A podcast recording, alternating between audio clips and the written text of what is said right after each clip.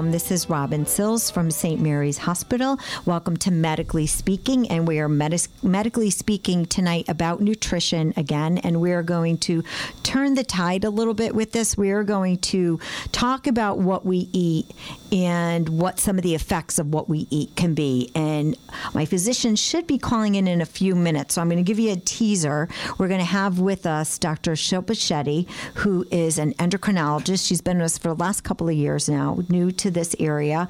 Her husband is actually a surgeon with us too, Doctor Shohan Shetty, specializing in um, gastric bypass surgery and general surgery at Saint Mary's. So we have a dynamic duo team. Doctor Shilpa Shetty, um, when she calls in, I will give you a little bit more about her background. But I thought it was really a great idea to have, bring Doctor Shetty on and talk a bit about what we eat, how it affects us, and type two diabetes, because that is definitely one of her specialties within endocrinology. We, um, the focus of the program, because it was Nutrition Month, we have a theme.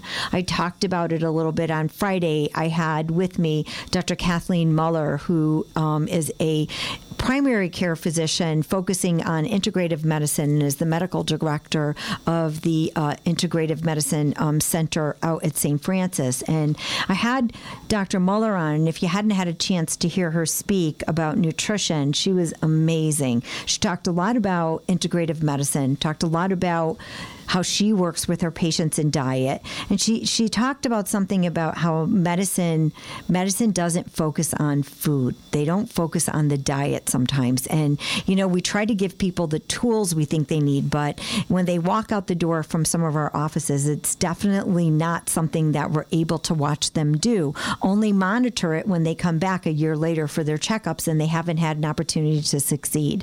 So Doctor Muller definitely works with those patients. And again, if you haven't had a chance to hear her piece, that was done um, this past Friday, and you can actually hear it. We already loaded it up on our podcast, so we have a Medically Speaking podcast on iTunes. So if you look up Doctor Kathleen Muller, it's called Chew on This, because that's the name of the little teaser that uh, is a theme given to us by our Spirit of Women program.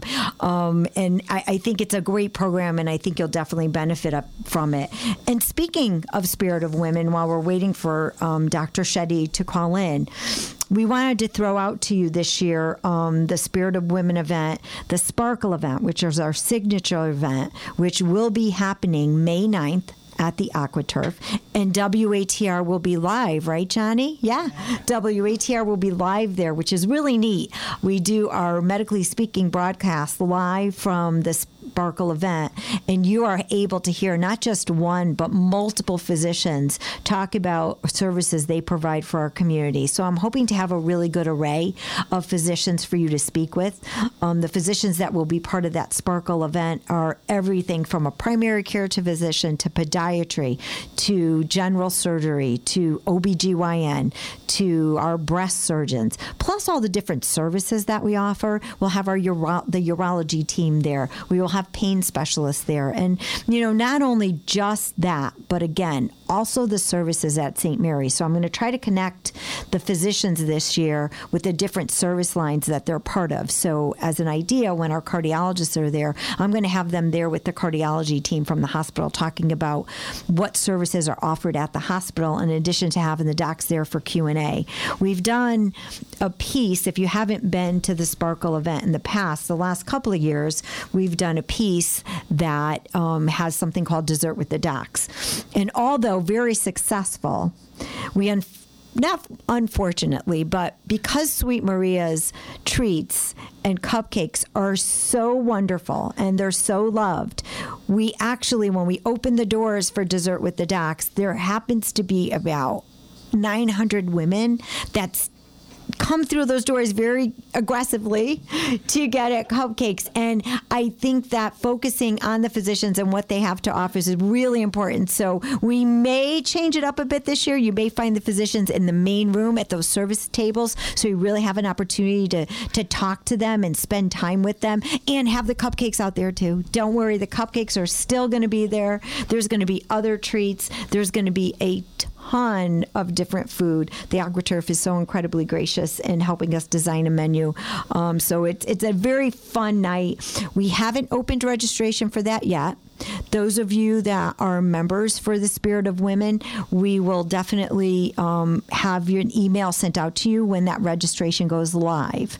If you are not a Spirit of Women uh, member, I so recommend, and I know there's gentlemen out in the audience too, so if you want to encourage your wives to go on S T M H dot org and click on our website and click on Spirit of Women, it will open up um, to a large section. Um, I believe it's titled We Have Spirit, and we're we have taken our Spirit program and we have made it regional. So you're going to see a lot on there, but you're definitely going to be able to go in there and register um, for the Spirit of Women. It doesn't cost you anything to register. It's a free um, access to all information that we put out there. They put out all kinds of general health information and recipes and all really neat things.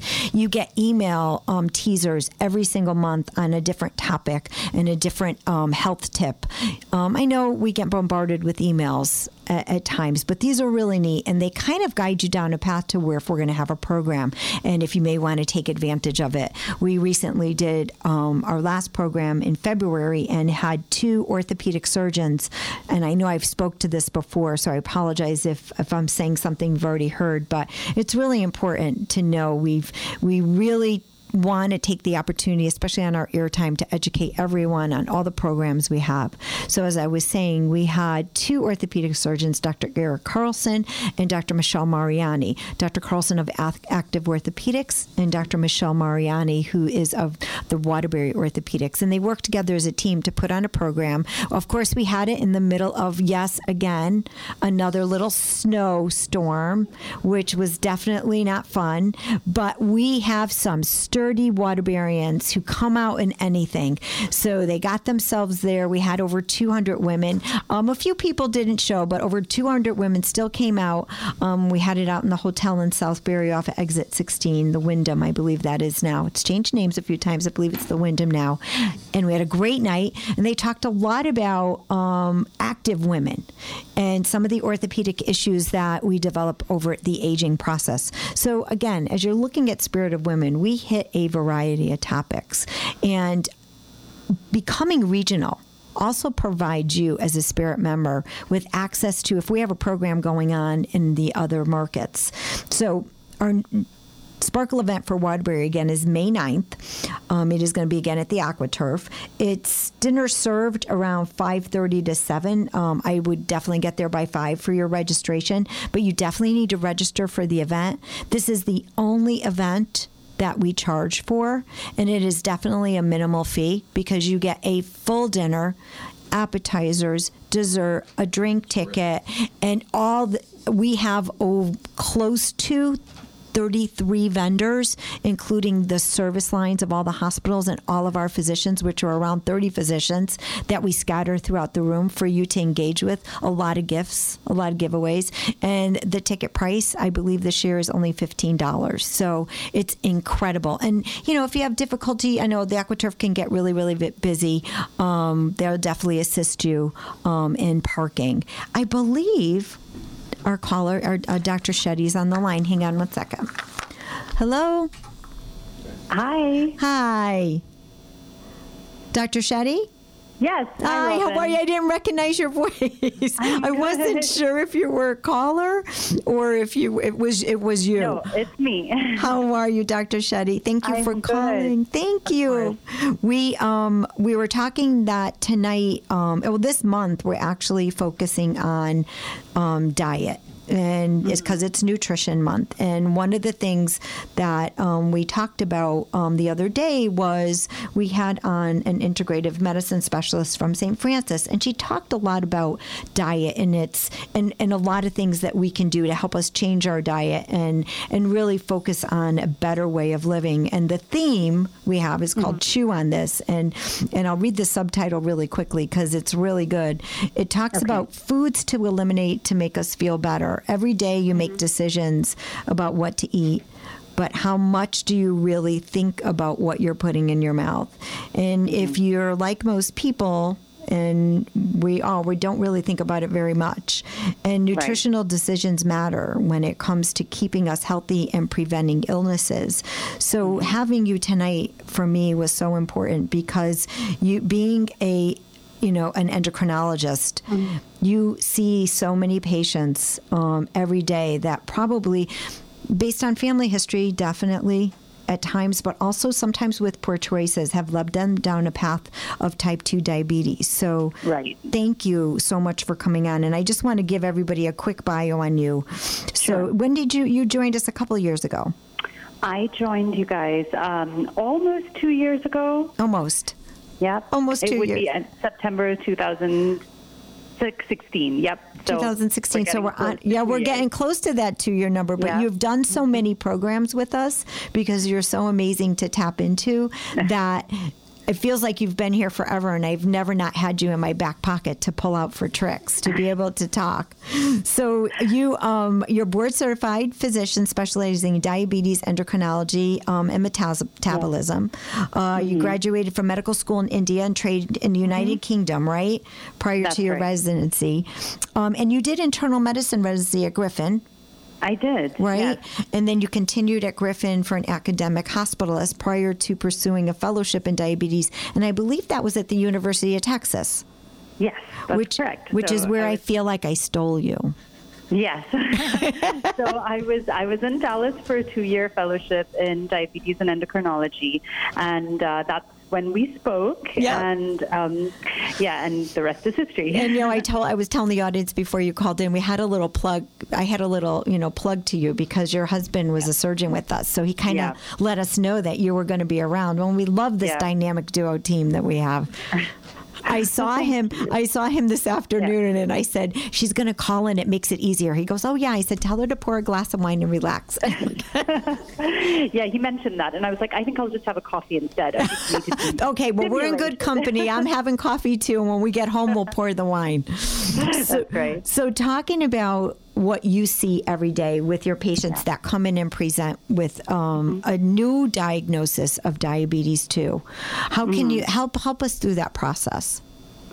So um, a lot of the times the patients that I'm seeing, uh, if they are, I see, and as you know, I see, I do see newly diagnosed type two diabetes, but I also see patients who have type two di- who have had type two diabetes mm-hmm. for a long time, but have had a lot of difficulty controlling their diabetes. Mm-hmm. Um, so we always spend, especially in a new patient visit, we spend a substantial amount of time going over their diet, you know, what they're doing right now, um, and kind of getting a gauge of what they know in terms, because a lot of the times it's that, you know, they don't know to make better choices, mm. but in some instances it's it's just a case of, you know, they know what they need to do, but, you know, life gets in the way, you know, oh, life is, you so know, true. Work and stress and all this other stuff. And it does, you know, making good food choices can sometimes seem daunting. It's so, so difficult. Oh. It is difficult, you know. And so, you know, breaking old habits and, and all of this stuff is, is, is so important when it comes to effectively managing type two diabetes. So I always feel like it's worth spending a good chunk of that first visit, um, really kind of focusing on that and, and stressing the importance of, um, uh, you know, the importance of making better food choices in, in managing your diabetes. Um I mean, you know, we all, I mean, I think everybody knows now that um, obesity is a huge problem, and the direct effects of obesity are, to a large extent, type two diabetes and all that comes with type two diabetes, which is high blood pressure, high cholesterol, and, and other metabolic problems. So if we, if we identify the patient soon enough, and they mm-hmm. do stay on a road of a healthier lifestyle, which is really hard to do. Mm-hmm. Can they can they go back? Can they revert the type two diabetes? So it if the primary underlying cause mm. for a person's type two diabetes is excess weight, which in a number of cases that is that is the primary underlying problem, then losing a substantial amount of weight could, you know, put people back into the range of pre-diabetes or even into a non-diabetic, um, you know, range for their blood sugar. Um, so, yes, it is, you know, depending on, and, and there are so many factors, and everybody's type two diabetes is different. Mm-hmm. However, yes, there is that possibility. And at the very least, it, even if they're unable to reverse their diabetes, right. they will be able to achieve well-controlled diabetes. And really, you know, whenever I sit down with a patient, I the, one of the first questions that I always ask them is, well, why is it important? Why do we care about controlling your diabetes? You know, is it, you know, because a lot of the times when you have mildly uncontrolled diabetes, patients are asymptomatic. And so, you know, a lot of the times it's not a huge priority because they feel okay. Right. And so we, we spend quite a bit of time talking about what the complications of diabetes are, because that's really what we're trying to avoid. Right. I, you know, I struggle because... Uh, when we think about weight loss and we think about healthier living and healthier lifestyle, I think the focus has always been, well, I want to get into a dress, or I want to look good in my bathing right. suit this year, or I want to, you know, and I know in the back of our minds as we, as we get older, we do know it has more to do with the risk of, of some of these disease processes that we can pre- prevent. Right. However, when we're younger, It, te- it tends to be more self-indulgent because you're really right. focusing on the look. But if you right. if you develop those healthier lifestyles at a younger age, you're going to develop those good habits for a lifetime. Absolutely. And I mean, there are a lot of studies, you know, on pediatric obesity, mm. which is also, you know, on the rise. So kind of incorporating these habits early on, uh, you know, making this an important part of education for children as well. Right. Um, you know, and talking about making healthier food choices with children is really right. key, because a lot of what we do now is is management of, you know, conditions that have already developed. Right. Um, but really where a huge amount of our focus should be is on prevention. Mm. And um, and that comes from more of a, you know, a cultural shift so uh, of just eating differently. So do you, so that, that it's a good segue into, I was thinking about mm-hmm. asking you about children. So can children develop type two diabetes? You know, they can. And this is, to some extent, a newer phenomenon. Because wow. in the past, when you saw, saw children with diabetes, it was almost always type one diabetes. Right, which right. Is, Right, which is obviously the, you know, the, the autoimmune, more genetically right. sort of determined diabetes that that we really can't do very much about, you know, mm-hmm. um, but which fortunately is relatively rare compared to type two diabetes. But with the onset of pediatric obesity, we're, we are seeing a lot of children who are obese developing type two diabetes, um, which to a large extent is really preventable. Have you seen, have you ever seen any children? And if you did, how young were they? So I have seen some children. I mean, I'm I'm an adult endocrinologist, so I don't really treat right. young children with diabetes. Right. However, in fellowship, you know, we do rotate through mm. pediatric endocrinology. Right. So, you know, I've seen children as young as nine and, and ten with signs of insulin resistance, which oh. is part of the problem with obesity, who then end up having to go on medication, check their blood sugars, you know, do all of these things, which is a huge burden to children. And can um, they, I mean, can they change? Burden. Can they revert the kids if they if so they... if if children adopt a healthier lifestyle right. and they lose weight, then then then yes. But you know, it is it is challenging. But they're um, susceptible to it in the future, right? They are, yes. Yeah. So there there are a number of newer studies that look at pediatric obesity and, you know, even obesity, even children who are larger birth weight, you know, if, if um, you know, depending on how well nutrition is managed in pregnancy. Um, children who are born to, uh, for instance, mothers who have uncontrolled diabetes are at higher risk to become obese and to then develop diabetes themselves. So, you know, there, there's so much that we don't um, that we don't think about that has right. long-lasting repercussions. And it's such a struggle for parents nowadays, especially two working parents, to mm-hmm. put put a, a, cre- a creative meal on the table right. and and and to try to get your kids to even eat. I know my with my daughter, she's got mm-hmm. two little boys, and the uh, the sixteen-month-old, until recently, he was a challenge to feed, a yeah. challenge, you know. But if he saw Oreos, he was starving, right? You know, and and that is that's a huge challenge because you know, I mean, we all you know. lots of kids are picky eaters, and you know, and it's hard as a parent. Uh, you know, you to to when your child doesn't eat, at the end of the day, you want them to get some calories. Right. So you know, it's like you you will. But I think a lot of I don't think that's something that we should be too concerned. You know, if, right. as long as you're offering children healthy food choices, right. um, you know, a lot of these are phases that, that right. they will outgrow. I mean, I'm not a pediatrician, but right. but I generally do think that, you know, if, and, you know, they say that with children, you should offer them a food, you know, five or six times right. um, in order for them to try it and accept it. Yeah, definitely. Um, And I think as long as you're offering them a variety of foods and a variety, especially of fruit and vegetables, um, and you're not obviously not offering them sugary beverages, which I think is a huge problem in, right. in you know, our population. Yeah. Um, I think that's that's just something. It's a work in progress. Definitely. So you know, we talk about we're talking about diet, and we're talking about mm-hmm. eating healthier, because you know an unhealthy lifestyle leads to so many things. Diabetes, right. you know, type two diabetes being one of them. But mm-hmm. are there individuals that are more at risk than others for type two diabetes? For type two, di- yeah. I mean, you know, when you look at type two diabetes. Most of the time, people who have risk factors mm. have some modifiable risk factors and some non-modifiable risk factors. So non-modifiable risk factors are things we just can't do anything about, like genetics, a mm-hmm. strong family history. Um, to some extent, um, you know, your, um, uh, you know, your... what culturally, what, you know, uh, area you're from, for instance, like, you know, Caucasians versus um, Hispanics versus South Asians versus African Americans, all have some, a certain degree of, of predetermined risk. Again, that's, that's not something that we can change. Um, you know, things like advancing age, unfortunately, is also, you know, a, a risk factor. But fortunately, there are a number of things that we can do to modify our risk. So, obesity is obviously, and, and the type of, you know, your, your lifestyle is a huge modifiable risk factor.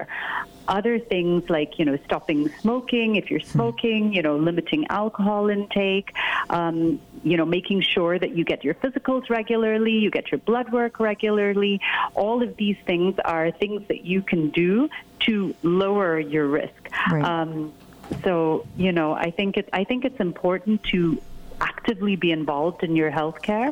Definitely. And, uh, and, my, you know, uh, go ahead, go Doc. On, I'm Robin. sorry. Go ahead. No, go ahead. No, doc. go ahead. So, so I mean, you know, you, you'll hear some people referring to food as, think of food in a way, you know, you can think of food as medicine. Mm. And, and that makes you think about everything that you put in your mouth, you know? I can't believe um, you just said that, because that was part of our conversation with Doctor Muller, the the integrative specialist. She was saying that, that sometimes medicine has unfortunately disregarded food um, right. in the plan of care and, and, and how we live. And, and they just haven't focused on helping people to succeed with what they eat and how they eat.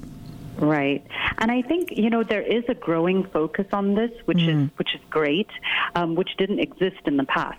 Now, um, you know, there's the American College of Lifestyle Medicine, which actually primarily focuses on lifestyle measures as a way to treat disease, which is not to say that you can, you know, get rid of all your pills and just, you know, just just practice lifestyle measures. But the earlier you institute a healthy lifestyle, the less likely it's going to be that you will develop diseases that necessitate taking all of these medications. Um, Even our insurances now require that we do a um, health assessment. Right. On ourselves, you know, mm-hmm. and answer a bunch of questions. And I yes. think that's so important, because you get you get really good bonus points, and right. your rates go down if you you know if you maintain if that you healthy lifestyle. Yourself right. in your health care, which is great. I mean, I think they have the right idea. Um, you know, just answering those questions makes you think about right. you know, your behaviors and what you're doing, and forces you to face you know, face those things Absolutely. and think about them, which is step one, I think. Absolutely. So you mentioned the, the blood work. So I want yeah. to talk a little bit about blood work, if you'll indulge me. So, you know, how does a patient then, usually a patient is referred to you if they're newly diagnosed. And I, mm-hmm. I would say nine times out of ten, it's because the primary care physician has been working with the patient and they are seeing these elevated um, blood levels. Mm-hmm. And there's a bunch of different ways to look at someone's glucose. But by the time, what would drive a primary care physician to send a newly diagnosed patient to you? What would concern them in that blood work? Um, and is it over a period of time? Do they give patients a couple of months and repeat them before they send them your way? So what what usually happens? So it depends um, to a large extent on um, how complicated the patient is. Hmm. Um, for instance, patients who have very poorly controlled diabetes from the get-go um, are often referred to me. So people with, you know, on their blood work, a lot of people are probably familiar with the, the A one C, which is essentially a blood test used to diagnose and then to track control of diabetes. So generally, if patients have a, a high A one C um, right from the time of diagnosis, that would be someone that would be referred to me. Um, sometimes it's patients where there it's not clear what type of diabetes they have. Um, you know, if they don't meet the typical um, criteria for type two diabetes, and there's a question about whether it could be type one. Hmm. Sometimes it's a patient with a lot of other comorbidities where it's, you know, it's not clear what medication would be best for them. Um, Sometimes it is a patient who perhaps needs um, needs a little more investigation before mm. we can establish, again, what medication would be best for them. Because we do have certain, uh, you know, tools that right. we can use, um, which, you know, which sometimes um, a primary care physician might not be, you know, might not have the time or, or the resources to do some of those things. Yeah, and I, I'll tell you, I've heard you speak a number of times at, you know, different presentations that we've had, and I think it's just so beneficial to understand endocrinology as the specialty. In regards to diabetes specifically, it, it's so important to work with an endocrinologist to understand, because you have more tools, um, because that's what you do. Because that's what you do. I, yeah, I think it's really, I think like you said, it's really important almost to be like a, a teacher to the right. patient so that they can really understand, you know, what's going on and why is it important. If you can get some buy-in from right. the patient, then you're so much more likely to have success with um, with successfully managing this disease, because, you know, as we know, it's it's a chronic disease. You know, most of the time it's something that um, that patients will live with for the rest of their lives. Um, but there, it's important to help them understand that there's so much that they can do to effectively manage it. And if they do effectively manage it, you know, they really, really are minimizing their risk of, of developing any kind of complications from it.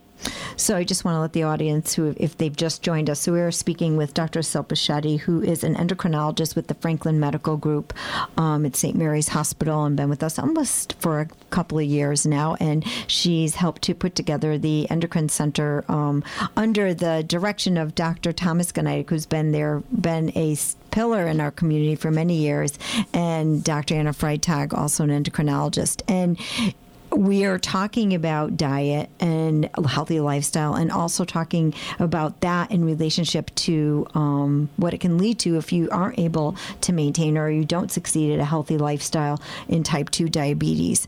Now, we talked a little bit, Doc, about um, the blood work, and you mentioned A one C. And, mm-hmm. you know, when I was in nursing school, we didn't talk about A one C. We mm-hmm. didn't talk about A one C. We just talked about the fasting glucose. That is kind right. of what they focused on. So A one C mm-hmm. is is a bit newer, but I know it's been out there, and it's a different measurement than the fasting, correct? Right. Um, so A one C is a great, so essentially A one C is glycated hemoglobin, and um, you know, just to really break it down, it's it's kind of a measure of the amount of glucose that's stuck to the red blood cell, and the red blood cell has an average lifespan of about one hundred twenty days. So it's a good way to get an idea of someone's average blood sugar readings huh. over anywhere from a three to six month period, um, and we have, you know, based on studies, there are established targets um, for A one C. Now, um, you know, But A one C at the end of the day is an average of blood sugar, which is really important. But what's also important in diabetes is how much variability there is in the blood sugar. And A one C doesn't, you know, doesn't tell us that part of it. Um, but fortunately, we have other things that we use, including home, you know, finger stick readings that mm-hmm. tell us whether, are we getting to a good average because this patient is having a lot of highs and a lot of lows, or are we achieving this average because the blood pressure is pretty stable and generally in a desirable range all through the day? So when, how about when a patient's doing the fasting blood sugar? So the fasting blood sugar is really important, and we do have targets for that. The only problem is that sometimes, for instance, um, you know, when you're treating someone uh, with, let's say, long-acting insulin, it isn't, uh, you know, it is possible to achieve a good fasting sugar, okay, but at the same time have high sugars through the day. Okay. So the, the fasting sugar is like a snapshot, but it right. really doesn't tell the whole story. And that's what we used to get. Mm-hmm. We used to do the fasting, you know, just yeah. do that fasting test. I remember mm-hmm. when I was pregnant, and then you, you it's different, of course. They're they're checking they're checking um, when you're pregnant. They're checking for gestational diabetes, so right. you know that's a little bit different. So they had to drink mm-hmm. the sugary drink. Right. That good stuff. Oh, awful! A lot of times, some of these blood work show um, something mm-hmm. called prediabetes. What does right. that mean? So prediabetes um, essentially tells us that someone's at risk to develop diabetes. And there are A one C cutoffs. There are also fasting blood sugar cutoffs to establish a diagnosis of prediabetes. And when we do establish that diagnosis, it's It's kind of like a great um, opportunity to intervene, to try to prevent people from, from developing or progressing to full-blown type two diabetes. Mm-hmm. Um, so, you know, and, and a lot of the times it's the it's the the kind of, uh, uh, you know, the push that people need, knowing that this is what's, ha- you know, that, they, that they're that they have a chance to right. prevent that, but they are at risk. Um, a lot of the times it gives them the incentive to, to actually make an effort to institute lifetime change, uh, lifestyle changes that they've perhaps been thinking about but haven't actually, you know, made the effort to to aggressively pursue those. So if someone is diagnosed as prediabetes and say they're working mm-hmm. with you and they do make those lifestyle changes, they do um, change their diet and they start exercising and they get it down, but they get themselves still on the edge, teetering. Mm-hmm. What can they stay there as a pre-diabetic, or, or at that point when you see that they there's no movement, do you mm-hmm. have to intervene with medication to help them bring it even lower? When is that appropriate? So most of the time, if someone is staying in a pre-diabetic range and you're not seeing them, you know, their numbers track up. Okay. Um, a lot of it depends uh, on their overall, you know, um, risk profile. Mm. Um, but most of the time, if someone's staying at the low end of that pre-diabetic range and they are continuing their lifestyle efforts, I, I don't typically institute treatment. Mm. Um, the only medication that really is has been studied to be used in patients with treat, with prediabetes is metformin, um, which um, which essentially helps to lower insulin resistance. Right. But in the biggest study they did on these patients with prediabetes, they compared lifestyle changes alone to, you know, instituting metformin to just doing nothing. And they actually found that the most effective intervention is uh, lifestyle changes accompanied by even a very modest weight loss of about five to ten percent of people's body weight, a lot of the times was, uh, was really beneficial in preventing progression to type two diabetes. So we have we have five more minutes. I, I want to talk mm-hmm. a bit about the patient that's diagnosed with type two diabetes that mm-hmm. may say they're diagnosed, I don't know, I'm going to use a number, the fifty-five. They're diagnosed as uh, okay. prediabetes, and then mm-hmm. they become, you know, type two diabetes, but they do the diet, the exercise. They potentially may need um, medication to, to assist them. Mm-hmm. Can they, you know, what is their prognosis? So it really depends. If they stay in that pre-diabetic range, and mm. if they, uh, you know, if they And if their other risk factors are managed appropriately, like their blood pressure, their right. cholesterol, you know, they don't, they're exercising, they don't have underlying heart disease. You know, there's a number of other things that can, um, that would play into whether you would decide to be more aggressive with treatment. But in general, when we're looking, you know, people whose, whose numbers fall into the pre-diabetic range, we're mainly looking at what is their likelihood of developing complications from diabetes? Things like, you know, eye disease, nerve disease, kidney disease, yes. heart disease. Um, and from what we know, if we can keep that number in the pre-diabetic range, the risk of developing these kind of problems is relatively low. Um, So we're not rushing to, you know, to intervene. Now, if that person were to, you know, not lose weight or gain more weight, um, you know, if they were exposed, if their diet was poor, if they were exposed to other environmental factors, if they became sedentary when they were previously active, all of these things would, would, would have more... would play a larger role in determining what their prognosis would be in the future in terms of developing diabetes right. rather than just how long they've had pre-diabetes.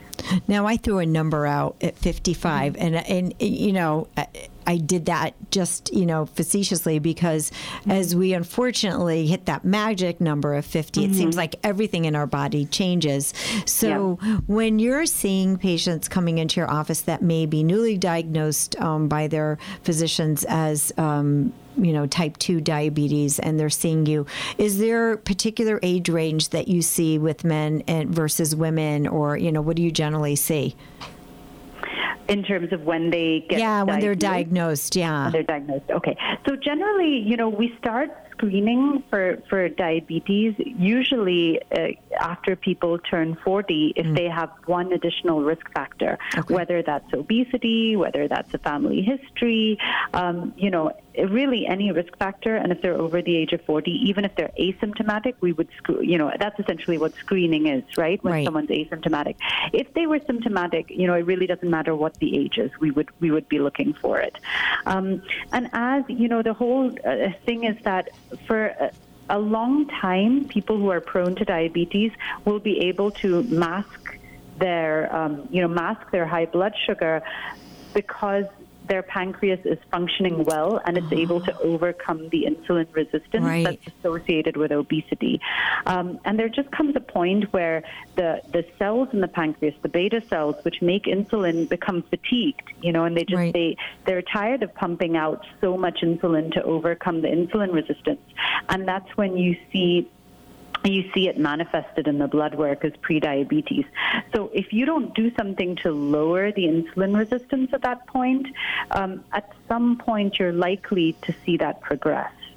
Do you notice that women that present um, with that, is there any correlation between women that are going through menopause and diabetes, pre- diabetes mm. type two?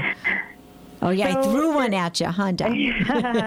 So, you know, there's a lot that happens when, uh, you know, when women go through menopause. There isn't a clear correlation between menopause and diabetes. However, um, you know, we do know that when women go through menopause, with the loss of estrogen, there is some redistribution of body fat, and there right. is a tendency to gain some weight as mm-hmm. women go through menopause. Right. And indirectly, all of those things could, you know, impact your risk for diabetes. Right. Um, you know, it does, you know, your basal metabolic rate changes. It becomes harder to lose weight, um, you know, as, as people get older. Um, and we and we know that even, you know, a lot of the times what the problem is, people are able to lose some weight, but the hardest thing is keeping that weight off or achieving continued weight loss. Um, and that has a lot to do with the way our bodies tend to resist weight loss. Your body tends to interpret weight loss as a state of, um, almost like a state of, uh, you know, deprivation. Right. And in order to uh, prevent further weight loss, it, after you've lost some weight, you'll find, you know, the hunger hormone goes up, basal metabolic rate slows down. Um, all of these things happen to try to bring you back to the weight that you were before. And sometimes I think understanding that helps people continue rather than get discouraged. And you have, um, in the endocrine center um, on West Main Street, you have mm-hmm. a certified diabetes educator that works with your patients to help them succeed, correct? We do, and I think that's a big part of, you know, being able to target the different, um, you know, the different uh, aspects of uh, of of diabetes, um, you know, in one place is kind of really beneficial to patients. We do we have a registered dietitian who's also a certified diabetes educator, um, and we have most of our patients uh, follow with her. You know, Leslie, mm-hmm. um, she's great, and she spends, um, you know, quite a bit of time, kind of, you know, going over people's uh, diet to begin with. Because in order to be successful, you know, it's important to understand what a person's diet is to begin with in order to help them make better food choices within, you know, what what they're what they're eating, you know, because it might be it might be cultural. You know, people from different areas uh, have a tendency to eat specific kinds of foods, and there's no point just throwing out a, me- a one-size-fits-all meal plan to people. Um, and I think it, she really kind of sits down with them and kind of, you know, goes over what might work as a substitution for foods that patients really enjoy eating. You know, at the beginning of the program, before you joined me, one of the things I was saying is, you know, we really want to help patients to succeed, you know, right. And sometimes when we go into our physician's office, they're like, listen, you need to lose a few pounds, you need to, and you're like, okay, what do I do? So, you yeah, know, people, how? how do you do it? How yeah. do you do it? You know, and how do you change that lifestyle? So everybody goes out and buys about twenty lean cuisines and right. Slim Fast shakes and protein yeah. bars and a bunch of yogurts, but then yeah. they don't know how to cook again. And then they go right. out to dinner. They're like, you don't have lean cuisine here. Right. You know, exactly. it's, it's, it's, un, it's, it's just not a way that you can succeed. You may lose the mm-hmm. weight if you, right. you know, stay regimented for a couple of months, but then to live that way is not right. easy. And I think we all know that. I think all of yep. us know that. It's just I, getting there. Mm-hmm. Getting there, exactly. So much of this is education, mm. and I think so much of this is also having, uh, spending the time to get to know what is doable for each patient, you know, what Definitely. what what is realistic, um, and how can we make it Uh, you know, easier for them so that they can be successful. Absolutely. Well, Doctor Shetty, I already kept you longer than I promised you, so I want to make sure that you get to enjoy your family because you're crazy working with us all the time. So thank you so much for joining well, us. Thank you. Thank you for having me on, Robin. And Have I'm going to I'm going to promise the crowd that I'm going to bring you to the Sparkle event in May, so we're going to put you at a table. Okay, I all, will do that. All right, Doc. Thank all you right. so much. So that was Doctor Shilpa Shetty. She is, again, uh, endocrinologist at the Diabetes and Endocrinology Center at one three eight nine West Main Street. They're in Suite two two four, Waterbury, um, and their main number is two oh three, seven five five, seven seven one one. You know, it's so funny, that phone number, two oh three, seven five five, seven seven one one. That's Doctor Ganeik's original number. And when Doctor Ganeik became a Franklin provider, we promised them we wouldn't change that number. Because it's like one of those numbers you just can't change. Can't change that number because so many people know it. So we kept that number. It's unique to Doctor Ganeik's team um, of Doctor Shilpa Shetty, Doctor Anna Freitag, and, of course, Doctor Thomas Ganeik. We're going to take um, a break because we, we didn't take one. And when I come back, I'm going to recap a little bit um, about Doctor Shetty and the Sparkle event, and then I'm going to share with you a little more information on one of our newest locations. We'll be right back.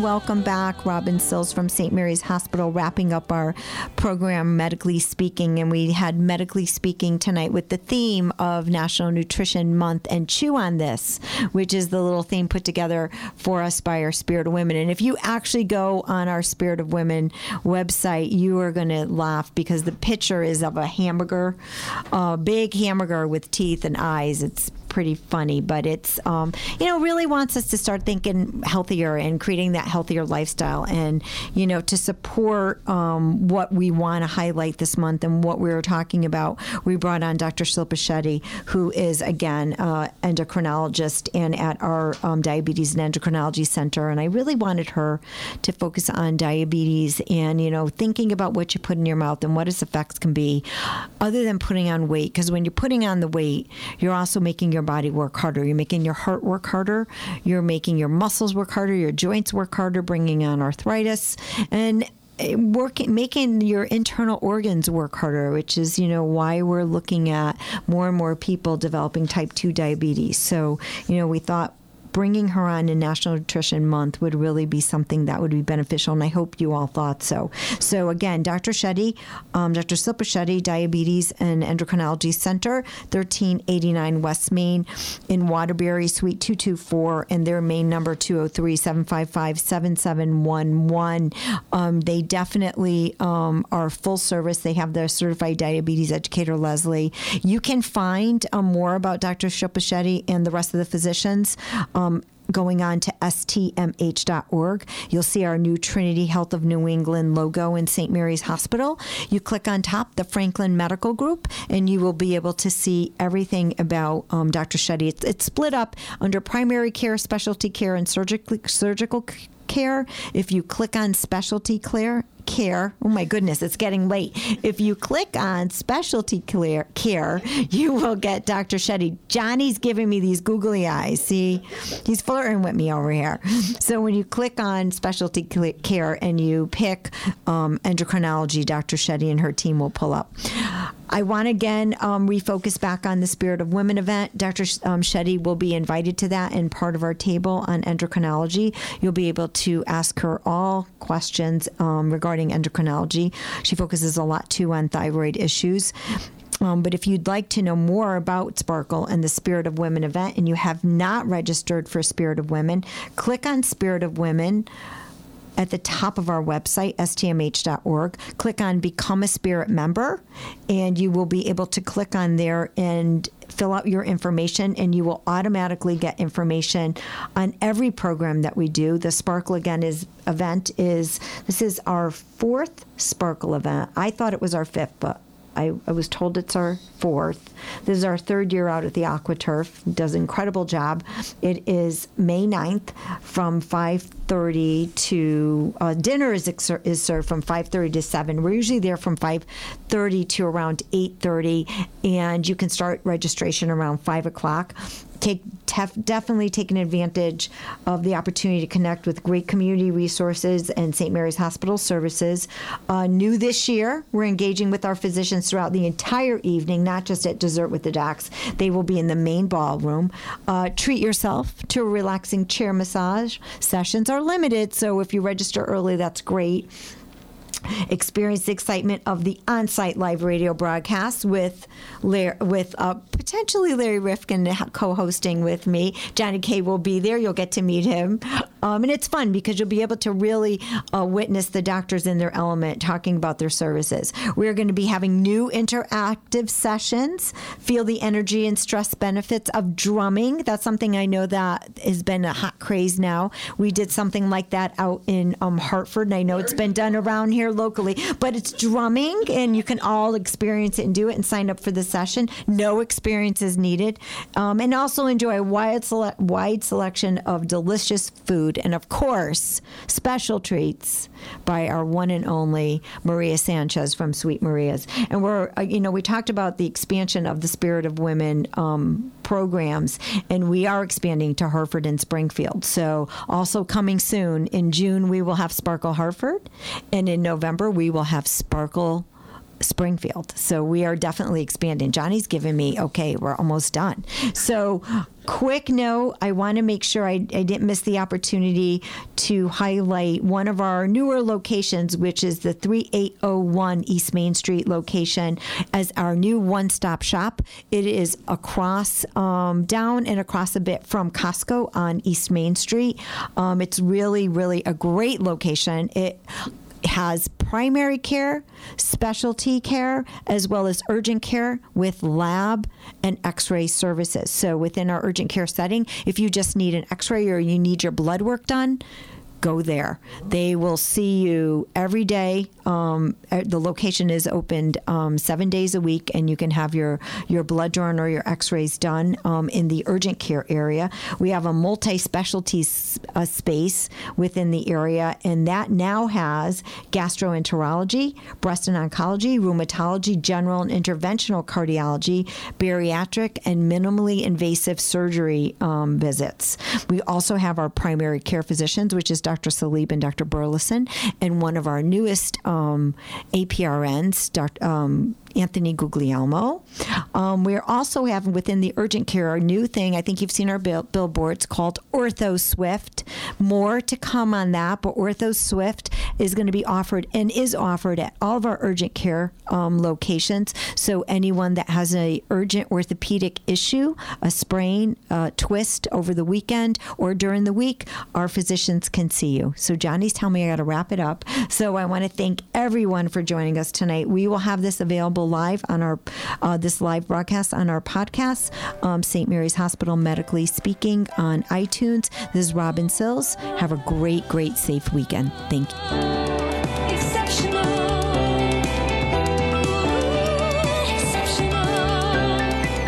This is thirteen twenty A M W A T R Waterbury.